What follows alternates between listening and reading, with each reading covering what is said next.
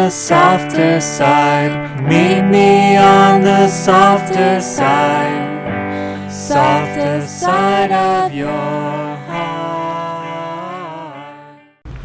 Hi there, and welcome to the Skylight Books author reading series. You can find out about this and all of our other author events at www.skylightbooks.com, where you can also browse our inventory as well as order books online. You can also follow us on Twitter or even be our friend at facebook.com. If you'd like to talk to a real person, we can be reached at 323 660 1175. And don't forget, Skylight Books depends on listeners like you to help support us. So whether you're in our neighborhood or browsing online, buy a book or two to help ensure that we'll be around for a long, long time. Thanks and enjoy. Please welcome Kate Gale.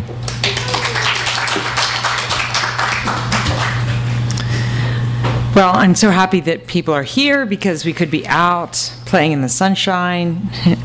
so thank you all so much for coming. Um, so I'm going to read mostly from the Goldilocks Zone, but I'm going to read two poems from a book I have coming out in September called Echo Light, and I just got the proof of it yesterday, so I thought I would bring it along and read a couple poems. That would also give me the opportunity to start with two super sad poems and then make it get better from there. Um, so um, this is. Um, a poem called Later the Moon Died. And um, it's kind of basically the conversation I would have with a therapist if I had a therapist. Unfortunately, since I'm a poet, I can't really afford to go to therapy, but I've, I've considered it seriously. Later, the moon died. I'd like to remember it as it really happened. I'd like to remember it. I'd like to remember. It never happened. A memory, not a fact. He never tore my, he never tore, he never, he never. I can't remember. I'm losing my mind. There are discrepancies in your story. Discrepancies. A story. Just a story. Only a story. Forget about it. Forget about it. What? Now we're talking. I still remember. Let's go over this again, shall we? Do you or do you not want to see light again? Do you want to eat again? Do you want out of here? In my life? I'm only 10. Of course I do. I'm only 10. I'm 10 years old. You can't imprison me in this room the rest of my life. Pop goes the weasel. The result is sperm and egg meeting at the rusty bar for a drink. The child grows. You can't imprison me your whole life, my whole life. I can and I will. Brick by brick, layer by layer, I'll brick you in, you little whining, crying Kathy. You'll be in there with the cask forever and ever. No one will hear your cries. But you will. You'll hear me. I won't. You'll know I'm crying. You'll hear. I'll keep bricking if it takes my whole life. It's my life's work. It's called growing up. Call it any name you want. It's murder. No, murder means you kill a person. You were never a child. Not really a child. Never properly a child. Shut up. Your face abuses the light. You're a smudge on the landscape of perfectly formed, deliberate snowdrifts. I've created a snow angel here and here. You're outside the picture. There's nothing to forget. You, you little 10 year old screamer, you never happened. That's how I talk to the little Kate. It's kind of sad, really. Um, while we're on that sad, sad subject. Um, so while I was growing up, I would see my mother once or twice a year, and we'd have these little special visits. And um, this is really a poem about one of those visits Killing the Almost Jew. She says, You're almost not quite a Jew. I keep digging. She said, You would have been had I been Jewish. The mother must be a Jew. Your father was a neurotic, a Jew. What's your excuse, mother? I say. Just dig and shut up once. I don't harbor neuroses, I say. I strangle them with my bare hands. She reaches for me. Hands off my sweet neck, your evil neck, half Jew. I dig till the hole is large enough to lie down. Let mother fill it in with a shovel till I am buried. It cheers her every time, killing the almost Jew. She sings afterward. For a second, when the burial is complete, I lie still underneath while the dust settles and hear her, a mad scream of joy, very high and clear. Things you do to keep your mother happy, I guess, there. Um, so this is uh, Goldilocks Zone. Uh, it's about four inventions that I consider to be important: glass, condoms, bridges, and fireworks. Um, and that kind of weaves through all of this. Um, this is actually about starting Red Hen Press, which was. Um, uh, a kind of random thing in the sense that um, we were figuring out as we went along. Um, we we thought in the beginning that all we needed to do was just know something about books and designing books, and uh, later we found out that um, we were going to need an accountant. That was very confusing. Um, the house that Jack built. We built a house of glass in the woods. Rain came in. Rain came in through the skylight, open windows. We sealed the house. Water seeped under the foundation. We built canoes to navigate the stream from kitchen to bedroom, all the bookshelves up high. The cement floor wore away to gravel. We lived in a stream bed in a glass house until the sun came out. It became hot, humid. Orchids filled the place, their tendrils of longing everywhere. Visitors said our house was unnatural, but it seemed perfectly natural to us. Children tumbled amid orchids in summer, paddled streams in winter. Electricity not possible, but we didn't want it. Electricity would have forced us out of the glass house. We're still here in the glass and mud, the unbalanced checkbooks, poems, and silence. We hear water, breath, the house letting in light. Um, so the title poem for this book is, is Goldilocks Zone, and uh, it's about um, the search for um, alien life, which is not actually the search for alien life. Um, what scientists are searching for is areas where there could be a habitable planet. And I very much like this idea because um, the perfect place for a habitable planet is just some place where it's not too hot and not too cold. Um, but I think that that would be a terrible life because I think that the best parts of life are when it is way too hot or way too cold, way too dangerous, way too scary. Um, so this starts with a quote um, from Astronomy Today. One of the keys to the search for other habitable planets is the Goldilocks zone, also called the habitable zone or life zone. The Goldilocks zone is an area of space in which a planet is the right distance from its home star so that its surface is not too hot and not too cold. Tracks in the snow, blurring air, somebody's coming, you're not that somebody. The children say they come from a crazy family, they don't know the half of it. What we wanted was to find that hole in the sky, that hole that would lead through the tunnel to the cave where light was built. Fireworks, sun flares, comets, lava, intense light comes from that cave. We wanted to avoid the Goldilocks zone, everything lukewarm, where you don't know bliss when it's right in front of you from man to woman to life. You're in a hotel surfing for a good movie, The Shining comes on. You keep going in case there's something else out there in the cold ether, a musical maybe. Happiness isn't something you stumble into. It's the intersection between light and water. We've been there, indeed, we've been there. We just didn't know it at the time. We thought we were in the Goldilocks zone. Um, so, I have a couple poems here about my son. Um, I, I have a, a, daughter and a son. I haven't written very much about her because she's been fairly well behaved, but fortunately, he has not. Um, and this is actually not something that happened. It's maybe maybe all the stories that his friends told me growing up. But um, one of the things that's interesting about it is that I wrote this poem several years ago when a number of his friends were telling me about um, having sex in cars and being worried about getting pregnant when they're having sex in cars. I don't know why they told me all this. Um, and later, um, like a year ago, my son was in a van in New Zealand and got washed down the river with a group of people sleeping in the van and had to get in and rescue everybody. So it's funny that after I wrote this poem, there was some truth in it. So you'll see that there's a van. Mother in the window.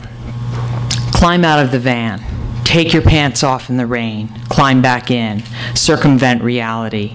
Your girl is spread eagled in the yellow dome light, no condom, you unbuckle, you love her for what it's worth. The trippy music ends. Her makeup slides a little. She's singing Fiddle-I-O, coming on the old banjo. I wonder why you aren't home. Rain comes down. Water rises from trenches by the road like Genesis. She's whistling now. Jump in before the moment slides away. The road's washed out. The van rocks like a boat. She screams, Rock me, baby. You don't see rain anymore. You ask yourself if a man has one home or many. You hope many. You feel the van sliding, everything sliding. In the window, I shade my eyes. You think about my worrying. You wonder if this means you are very young. Your girl's laughing now, her face full of mascara. You feel movement. The van is definitely in motion. If you get out of the van now, you don't know where you'll be. Maybe nowhere. Best not to find out. You can't see out of the van. You can't see a thing. Um, so, one more poem about him. Um, this is called Half Written Note.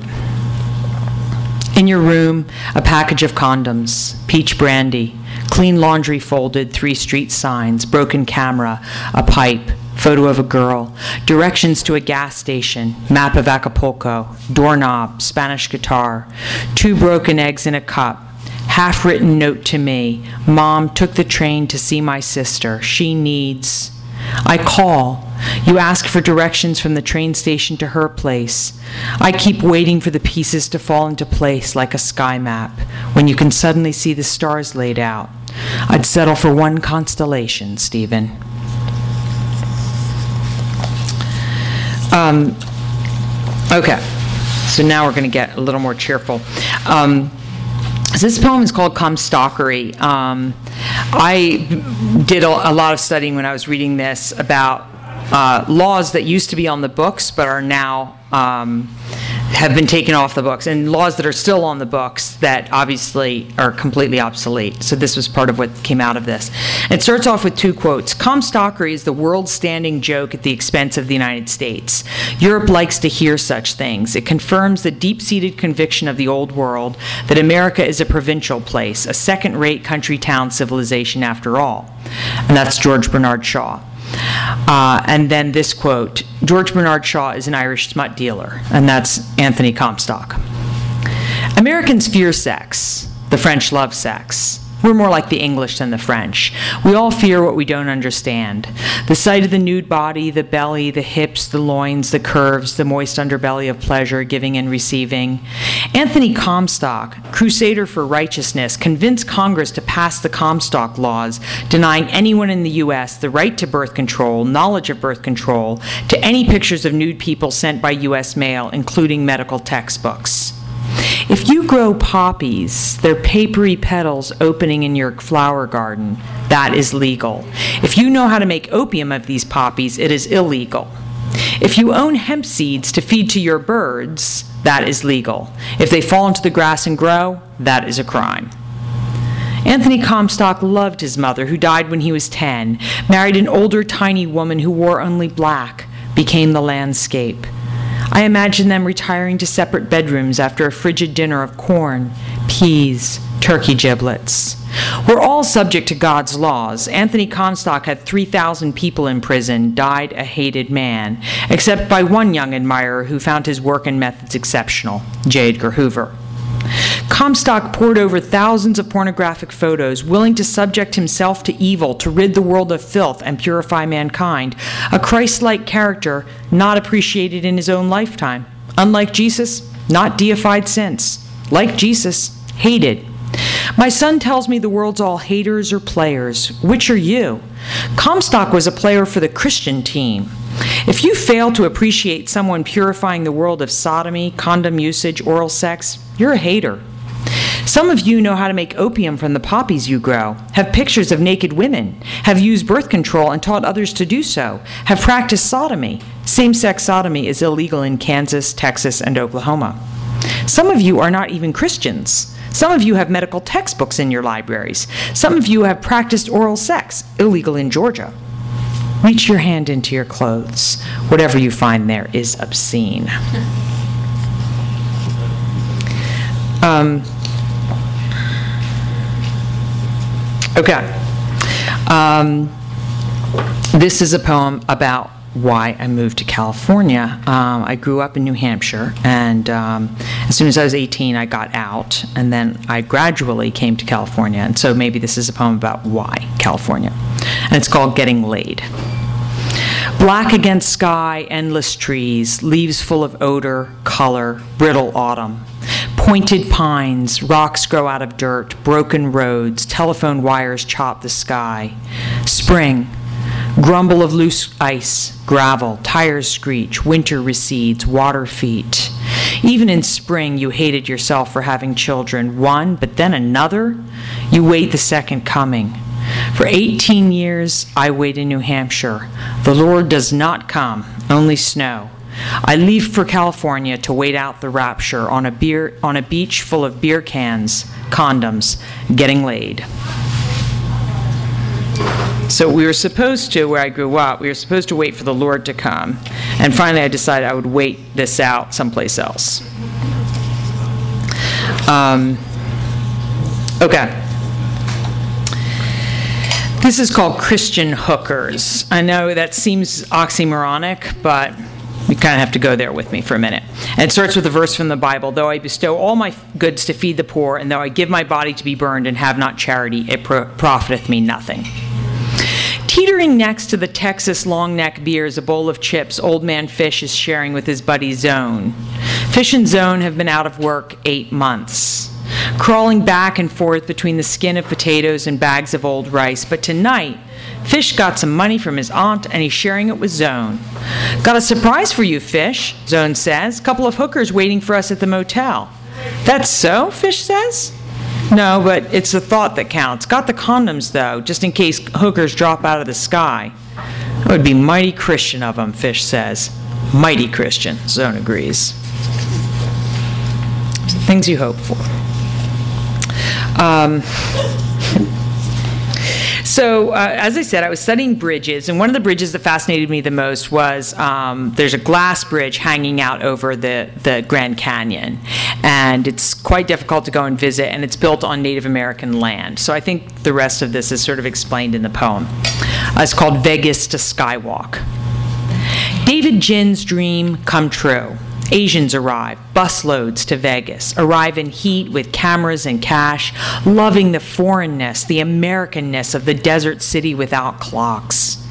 In the streets, foamy glasses of margaritas, fountains, and flyers to visit showgirls, party girls, naked and sequined like your dream of a girl, if you dreamed of a girl, all plastic perfection and rhinestones.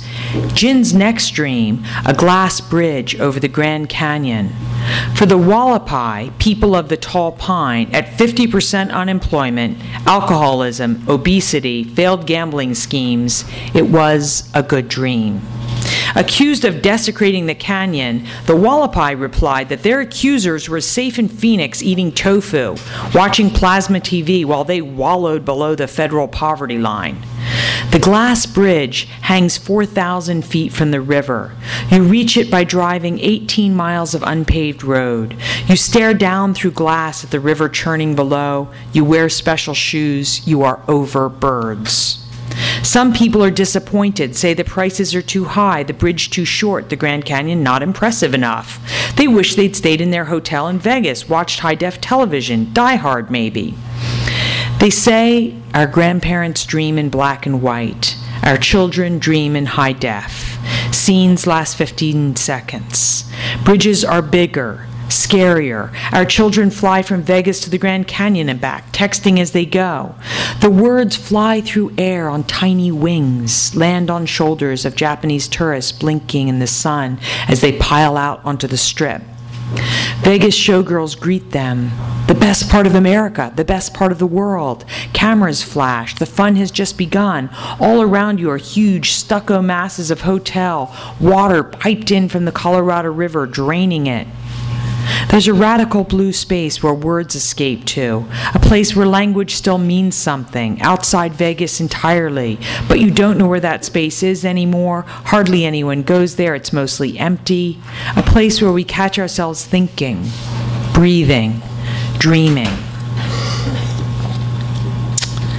Okay, I have um, a few more. Um, so one of the Bible stories that I really liked a lot when I was growing up was the the story of the children of Israel going from Egypt to Canaan. It took them 40 years, and um, I could see on a map that it was a fairly short distance. And I pointed this out to my teachers, but it didn't seem to go well, that whole pointing that out to them. Um, so here we go fields. The children of Abraham left Egypt, crossed the Sinai Peninsula, entered Canaan after 40 years. A distance less than the stretch of miles from San Diego to Los Angeles crossed on foot by the Jimenez family in 10 days. Papa Jimenez carried Clara on his shoulders. They sought farm work. The Israelites expected to work in the fields, were guided by a pillar of cloud by day, a pillar of fire by night. The Jimenez family found guidance from a AAA map purchased at a Unocal station near the border, a blue flashlight. They ate corn tortillas, missed pupusas and sopa. The Israelites ate manna and quail, longed for garlic and onions. The Hebrews died in Sinai, their children entered Canaan. The Jimenez parents died in trailers by the Ventura fields. Their children went to community college, opened a bakery. The children of Israel wander between San Diego and Los Angeles. They approach Gelson's, the strawberries fresh, the meat kosher. The Jimenez family attends Mass, eats blessed bread, drinks wine. Um, let's see. I have two more poems left. Um, this one again is based on one of my favorite Bible stories. Uh, we're sort of disturbing ones. Um, a lot of the Bible is fairly disturbing if you if you get right down to it. But this one is about the bridegroom that uh, there's 10 virgins waiting for him, and uh, five of them actually don't get to be with him at all because they didn't bring enough oil in their lamps. So I was always kind of wondering about that. What are these 10 girls doing? You know? Uh, and I was also thinking that I would be one of the ones that would deliberately run out of oil so I could just wander off and find somebody else. Gender differences according to the Bible. Then shall the kingdom of heaven be likened unto ten virgins, which took their lamps and went forth to meet the bridegroom. Five were wise, five were foolish. Which kind of brings up the question who's really wise and who's really foolish, but okay. Some ran out of lubricant. No, I mean oil. Didn't get to be one of the main virgins. Only five had enough. Lucky bridegroom lines up his virgin, sets off fireworks in the bedroom. Heaven for men. Women waiting eagerly with lamps for him to appear. In women's heaven, a long line of James Bonds waits until midnight for our arrival.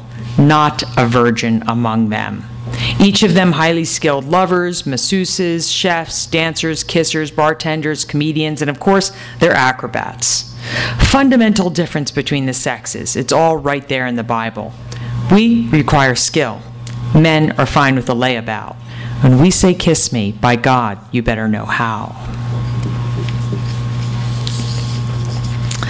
Okay, so I'm going to end with uh, Casanova and the Aphrodite of the modern world. I like the story of Casanova very much, uh, and many people have. Uh, of course, Casanova's name is sort of synonymous with, with love. Um, but most of what we know about Casanova, he wrote himself. So he ended up writing the story of Casanova. So this is kind of uh, an inspiration to all of us who are writers that might it might be a good idea to write your own story.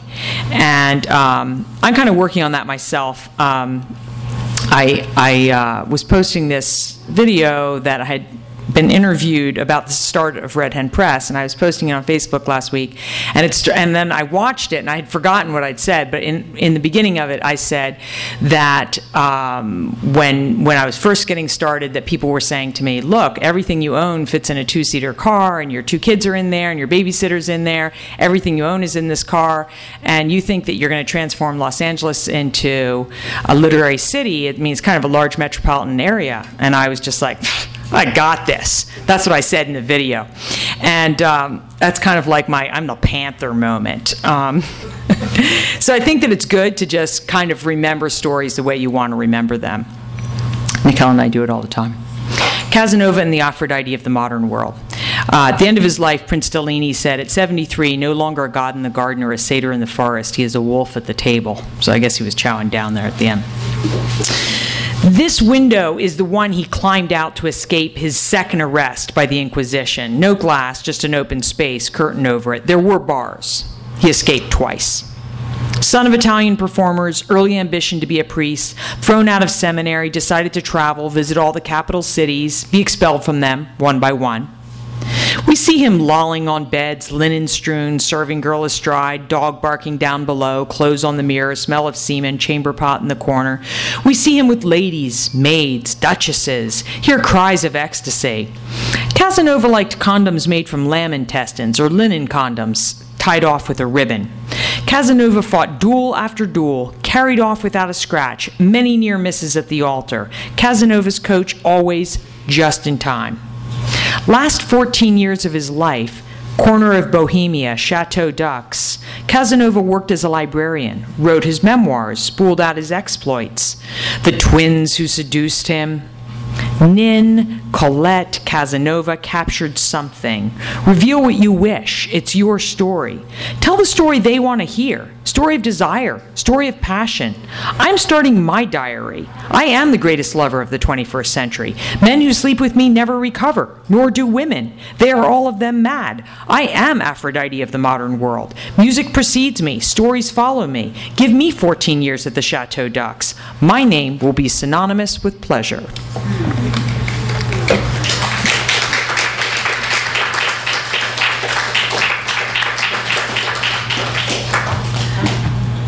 Questions?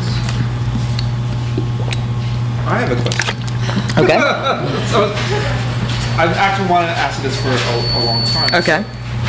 So we know that you're the managing editor for Red Hen Press, so you're a publisher. So there's a certain mindset that comes with that, and so then you have a mindset of being a poet. Do you think, oh, I have to? Do you write poems influenced with the publisher's mind?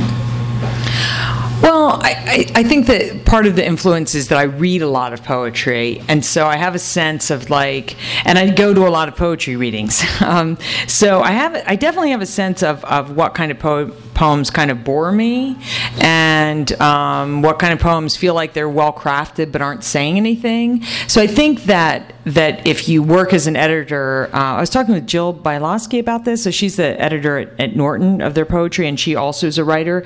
And she was saying that you feel all those books that you've read that you didn't want to have to read, like crowding at you when you write. And and I, maybe that's a good thing because I, I definitely think that whatever you write should have a kind of an impact. But I definitely think that it. I mean, like people talk about the editor sitting on your shoulder, but if you're already an editor, the editor is like just clamoring all over your shoulders, you know, um, and won't shut up. So yeah, I think it, I think it makes it uh, harder to just kind of let go and write whatever you might want to, which it seems like that's what I did in the beginning. But So is it easy for you to say, oh, I'm being the poet now, or?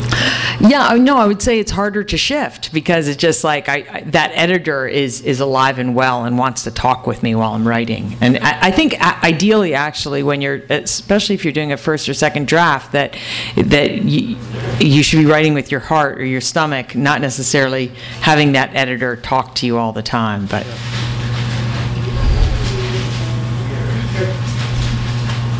So you have the you have the two books, and you say that one's funny and one's sad. Are they in conversation with each other though at all, or? Um, no, that's a good question. So the the book that's coming out this fall, Echo Light, that I read the first two poems from that were sad. Um, you know, I had, wrote that first over a long period of time, and um, and then I just wanted to change um, gears. And I think I'd mentioned to you that I was really into Charles Harper Webb, and I wanted to go in that direction.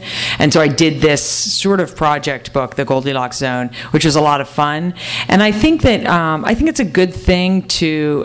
I mean, like. I I think I've written a lot of sad poems and a lot of like uh, beaten up girl poems. And, and as an editor, uh, I of course like books about uh, children and people that are being badly treated. And um, Red Hen's just full of that kind of stuff.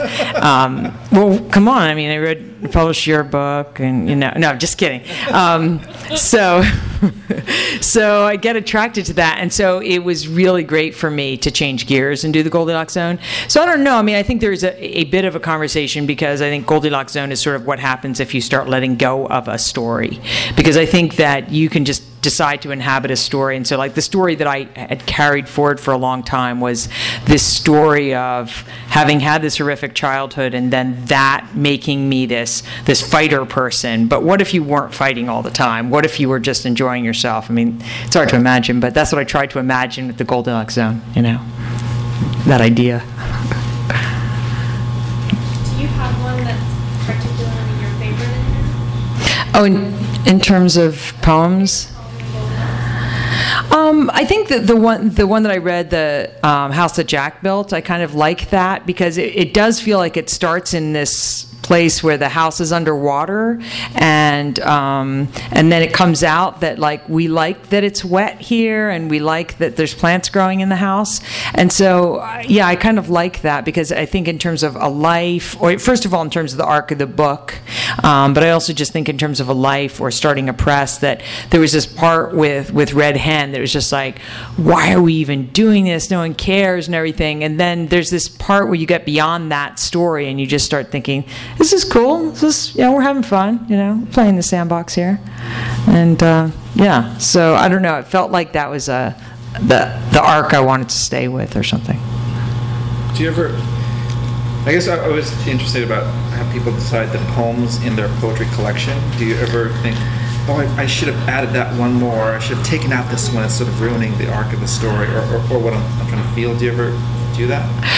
Yeah, I mean, I actually think the whole decision of, first of all, which ones will go in a collection and then what order they're going to be in, I think that's very, very difficult. And that's why most people work with a couple outside editors when they're doing that because when you're in the mess of it yourself, I think it's hard to see what's working. And like I know Kim worked with Terry Wolverton, who you're mentioning earlier, and Terry has quite an eye for that. And Terry's worked with us on some projects. And so, I, yeah, I mean, in both of these books, the editor chopped some out and changed around the order quite a bit. And there's still, uh, like uh, when I was looking through the Echo Light book, there's also one, there's two more super sad poems that I wrote that I was thinking, why didn't those end up in there? so I did kind of think that, that I might have written those sad poems too late, or maybe they were too sad, and so they didn't end up in there. But uh, Well, as an editor, when you got the notes back from your editor, did the editor come out of, from you and just like, hey, wait a minute, editor, I don't agree with your. Because then I'm sure you look at the book with an editorial eye. right, right. So did you lock horns with your editor? Well, so that's a great question. So the first editor was Hilda Raz, and Hilda Raz was the editor of Prairie Schooner for a long time, and I've known her for a long time, and I have huge respect for her. So I basically think she's an editorial genius. I felt so lucky to be working for her, and so she gave me her notes, and somebody else gave me their notes anonymously, who worked for the University of New Mexico, and their eh, their notes agreed disagreed with each other considerably, and so I just kind of tried to go with whatever resonated for me and like that. But I could tell what was Hilda, and I was thinking, well, Hilda's a genius, so I was trying to kind of go along with her. And and whenever she said something that I didn't understand, I would think, well, let me think about it for a few weeks, and then it will come to me. And basically, I worked with her notes for almost a year, so I, I gave myself a year to edit it. So so that was kind of a good experience. And then the second book came along, and so that that editor, um, she's edited like I don't know, like 15 or 20 books. Okay, so as far as I'm concerned, she just got started, right? And so, um, so she gives me her editorial feedback, and of course, I'm already thinking like, oh my God, I know so much more than this person. I can't even believe I'm listening to her. And so that was one thing. The other thing, this is really interesting, was she wanted me to come to her house. Like I've never, I still have never met her, but she wanted me to come to her house and stay with her for three days, and we would do the editing in person. And that was when I first realized that, like, as far as I was concerned, editing is kind of like sex or masturbating or something. It's something you're supposed to do by yourself, right? And so the idea of doing it with another person was like, no, this is not working for me at all. Like, I'm used to, like, I give people editorial feedback. I expect them to look at it by themselves. And so the idea of sitting down with someone I didn't know and doing this, I suddenly realized, like, I can't, I can't, like, I can't do that. That's a private act. I can't do this this in the presence of another person. So then I had to tell her, like, okay, we're going to have to do this like on the phone or email or whatever, because I can't come to your house. And, um, so she kind of went along with that, although she was quite shocked. And um, then she started giving me her editorial feedback, and I would say, "Oh, I it's, I think she's wrong. I think she's wrong," because I, I had in my head that I knew more than she did. But then I had to just say, "Okay, she loves this book. She's so much in love with this, and she really wants to publish it. So I'm going to try to go along with as much as I can." So there are a couple things I pushed back really gently, but like I really tried to go along with stuff, and some of her editorial comments didn't really matter anyway. It was like, oh, let's switch this around or whatever. And I would say, that's, and then whenever she gave something that didn't matter, I would go along with it and say, that's such a good change. Thank you so much. That's so important. You know, so I would try to give her positive feedback, you know. Um, so it was, it was just weird. It was very different. And I could see that. Um, like I remembered when uh, there was an early Red Hen book that we were publishing by Judy Grahn, and I was really worried that Judy Grahn, who's this very well-known poet, would think really Kate Gale was reading me when she was in college, like this is a kid. And so Terry ended up doing that for me because they're contemporaries, you know. So I remembered having that awareness when I was younger as an editor um, that um, that some people, you know, might not have enough respect for me yet, but now that I'm, I mean, I know I still look 20, but like now that I am actually super old in spite of looking 20, I feel like I just like have to have my editorial chops going. But yeah, it was a very different experience being edited. Yeah. Wow, the dirt behind the poetry collection. Exactly. Sorry if that was too much information. okay, okay. Any other final questions? Thank you guys so much for coming. Thank you, Jim.